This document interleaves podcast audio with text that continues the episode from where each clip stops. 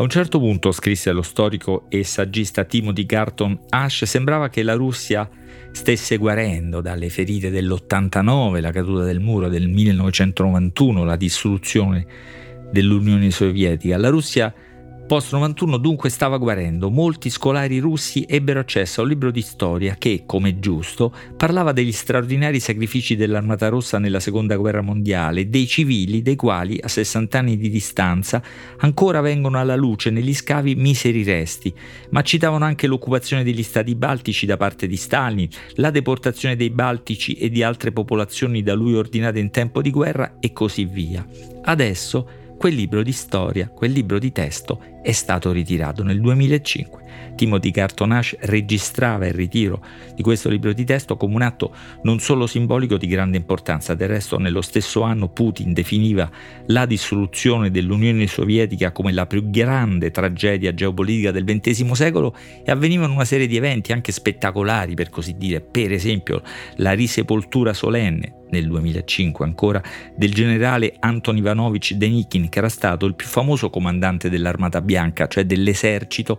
che aveva combattuto contro i bolscevichi, contro i rossi, contro i rivoluzionari. Nel corso di quella cerimonia, gesto enormemente simbolico, la figlia di Denikin consegna a Putin la sciabola del padre, cioè suggella la riconciliazione di bianchi e rossi nelle mani del nuovo capo, benedetta dal patriarca di Mosca e di tutte le Russie. Alessio II l'inizio di una serie di eventi, di atti simbolici, di dichiarazioni pubbliche che culminano in quella da noi sottovalutata o addirittura inascoltata, nella quale Putin nel luglio del 2021 proclamava l'unità storica di russi e di ucraini. Per negare cioè l'esistenza dell'Ucraina come nazione indipendente era l'atto, l'evento, il documento che annunciava l'invasione dell'Ucraina in mezzo alla nostra distrazione e simili processi di revisione storica, di recupero aggressivo delle memorie nazionali e imperiali avvengono in altri paesi eh, dell'ex blocco sovietico, nazionalismi, revanchismi, eh, rivendicazioni eh, formano la base culturale di politiche identitarie, sovraniste e illiberali. Se il 1989 sembrava chiudere il quarantennale della guerra fredda, quello che stava accadendo in questi anni, in questi mesi chiudevano i 30 anni successivi, quelli dell'ottimismo e delle illusioni. Perché è andata a finire così? Possiamo aggiungere cautelativamente perché almeno per ora è andata a finire così, perché il processo magari strumentale ma anche eh, generoso, il progetto di un'Europa dall'Atlantico agli Urali eh, oggi sembra un sogno, un sogno eh, ridicolo, come in certe camicie abbottonate male, mi scuso per la così, mediocrità della, della metafora vestiaria, ci si accorge solo alla fine di uno sbaglio iniziale. Bisogna insomma risalire al primo bottone per provare a chiudere in modo ordinato la camicia o il vestito. Ecco, in Europa quel primo bottone, quel primo errore, quell'inizio è il 1989.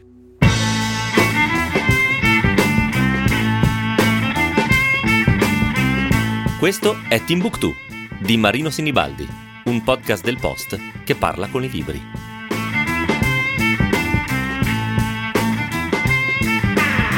In un libro molto intenso di, di 180 pagine nel formato delle saggine Donzelli, lo storico Guido eh, Kreintz descrive questo processo come un passaggio dall'euforia al disincanto, se non al rancore, che progressivamente affiora in molte parti dell'Europa ritrovata dopo la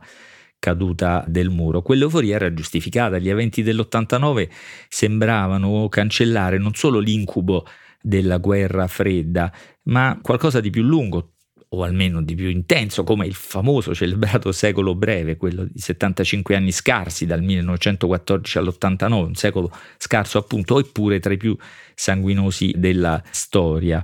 Quella storia sembrava finire e l'Europa che si allargava ad est raccoglieva i frutti della caduta del totalitarismo eh, sovietico, offrendo integrazione e sostegno economico in cambio di adesione a principi genericamente liberali, ma mm, c'erano interessi difficili in, in, campo, c'era la globalizzazione, tutto era più complesso, ma sostanzialmente sembrava che potesse andare così. Dice però Guido Kreins, c'erano due problemi enormi rimossi. Il primo ha a che fare con la memoria, con le memorie diverse, con la continua evocazione, l'ossessione, la strumentalizzazione della memoria e a questo punto il problema è quale, quale memoria? Quella dell'Europa occidentale, il progetto dell'Europa come noi l'abbiamo conosciuto nasce dall'antifascismo o almeno diciamo così dall'antinazismo. Quello era stato l'elemento propulsivo di culture democratiche o riformatrici. Ad est invece quell'elemento aveva funzionato come ideologica fonte di legittimazione di un potere totalitario. L'esito quindi non è solo il, nazione, il ritorno eh, dei nazionalismi che ha tante motivazioni e qualche giustificazione, ma la rimozione di ogni responsabilità per quello che accade per esempio nella seconda guerra mondiale, per esempio nel campo dell'antisemitismo, compresa la eh, rivalutazione più o meno aperta di figure più o meno direttamente compromesse con eh, il nazismo. Nei diversi paesi dell'est Europa queste dinamiche hanno tempi e modi diversi, il libro di Guido Kreins è anche un atlante delle della diversità di questi processi che descrive così in modo analitico paese per paese, l'Ungheria, la Polonia, i paesi baltici, eccetera, ma i suoi esiti estremi o almeno potenziali sono quelli descritti da Wodek e Goldkorn. Si sono riprodotte vecchie dinamiche sociali e culturali risalenti addirittura all'Ottocento e la visione di una società laica, multietnica, pluriculturale è contrastata da un nazionalismo di tipo etnico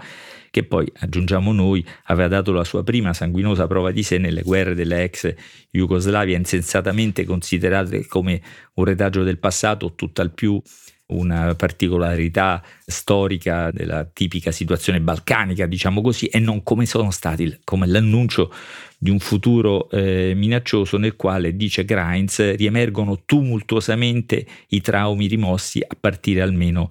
dal 1945. L'Europa di Visegrad nasce anche da qui, da queste memorie divise per le quali, come nei paesi baltici, per esempio, i genocidi del Novecento sono due, il genocidio nazista e quello comunista. Difficile costruire un'Europa unita su memorie così divise. E poi c'è un secondo aspetto che Guido Kreins esprime così. Mentre in Occidente, nel dopoguerra, l'affermarsi delle democrazie ha coinciso con gli anni del miracolo economico, ad est la democrazia si è riconquistata in un contesto di disoccupazione, di insicurezza economica, che questa disastrosa coincidenza temporale tra l'avvento della democrazia e il, il, periodo di maggiore influenza del neoliberismo è l'esatto contrario di ciò che era avvenuto in Occidente, dove la democrazia si era consolidata con l'affermarsi del welfare. Da qui una serie di conseguenze che il libro di Kreins ricorda bene. Per esempio in Polonia i lavoratori delle grandi aziende che aderivano a Solidarność sono diventati le vittime delle libertà da loro conquistate. Nel mondo prigione del comunismo le persone erano proprietà dello Stato, ma lo Stato si prendeva cura della loro esistenza. Nel mondo della libertà nessuno ha fornito esistenza, così da qualche parte riemerge persino il rimpianto della quiete comunista che avrebbe preceduto l'inferno liberale e tra gli esiti mi ha colpito particolarmente quello che eh, sottolinea uno studioso importante, attendibile come Ivan Krasnev, cioè l'immigrazione impetuosa verso l'Occidente che ha letteralmente spopolato interi paesi. Lettonia, Lituania e Bulgaria hanno perso tra il 1989 e il 2017, quindi in questo eh, periodo Lettonia, Lituania e Bulgaria hanno perso il 27%, il 23%, il 21% della po- loro popolazione, insomma un quinto, un quarto della popolazione di questi paesi ha abbandonato la loro patria come 3 milioni e mezzo di rumeni che hanno lasciato il paese dopo il eh, 2007.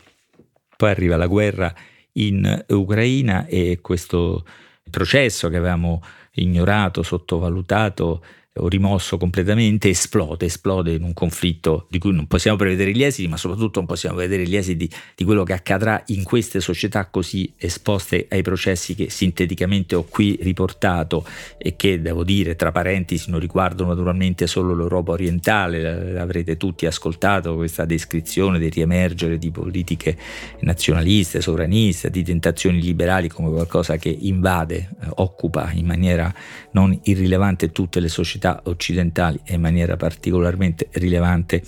l'Italia, ma per ora parliamo, fermiamoci su questo utile ritratto di quello che è accaduto e accade ancora nell'Europa dell'Est, come raccontato in questo uh, libro Ombre d'Europa, che ha per sottotitolo Nazionalismi, memorie e usi politici della storia, perché proprio di questo circuito tra uso della memoria e politiche contemporanee si occupa eh, largamente, ci invita a guardare più in profondità processi e situazioni altrimenti difficili da eh, comprendere perché, come diceva Paul Ricoeur, bisogna imparare a ricordare con l'aiuto delle memorie altrui.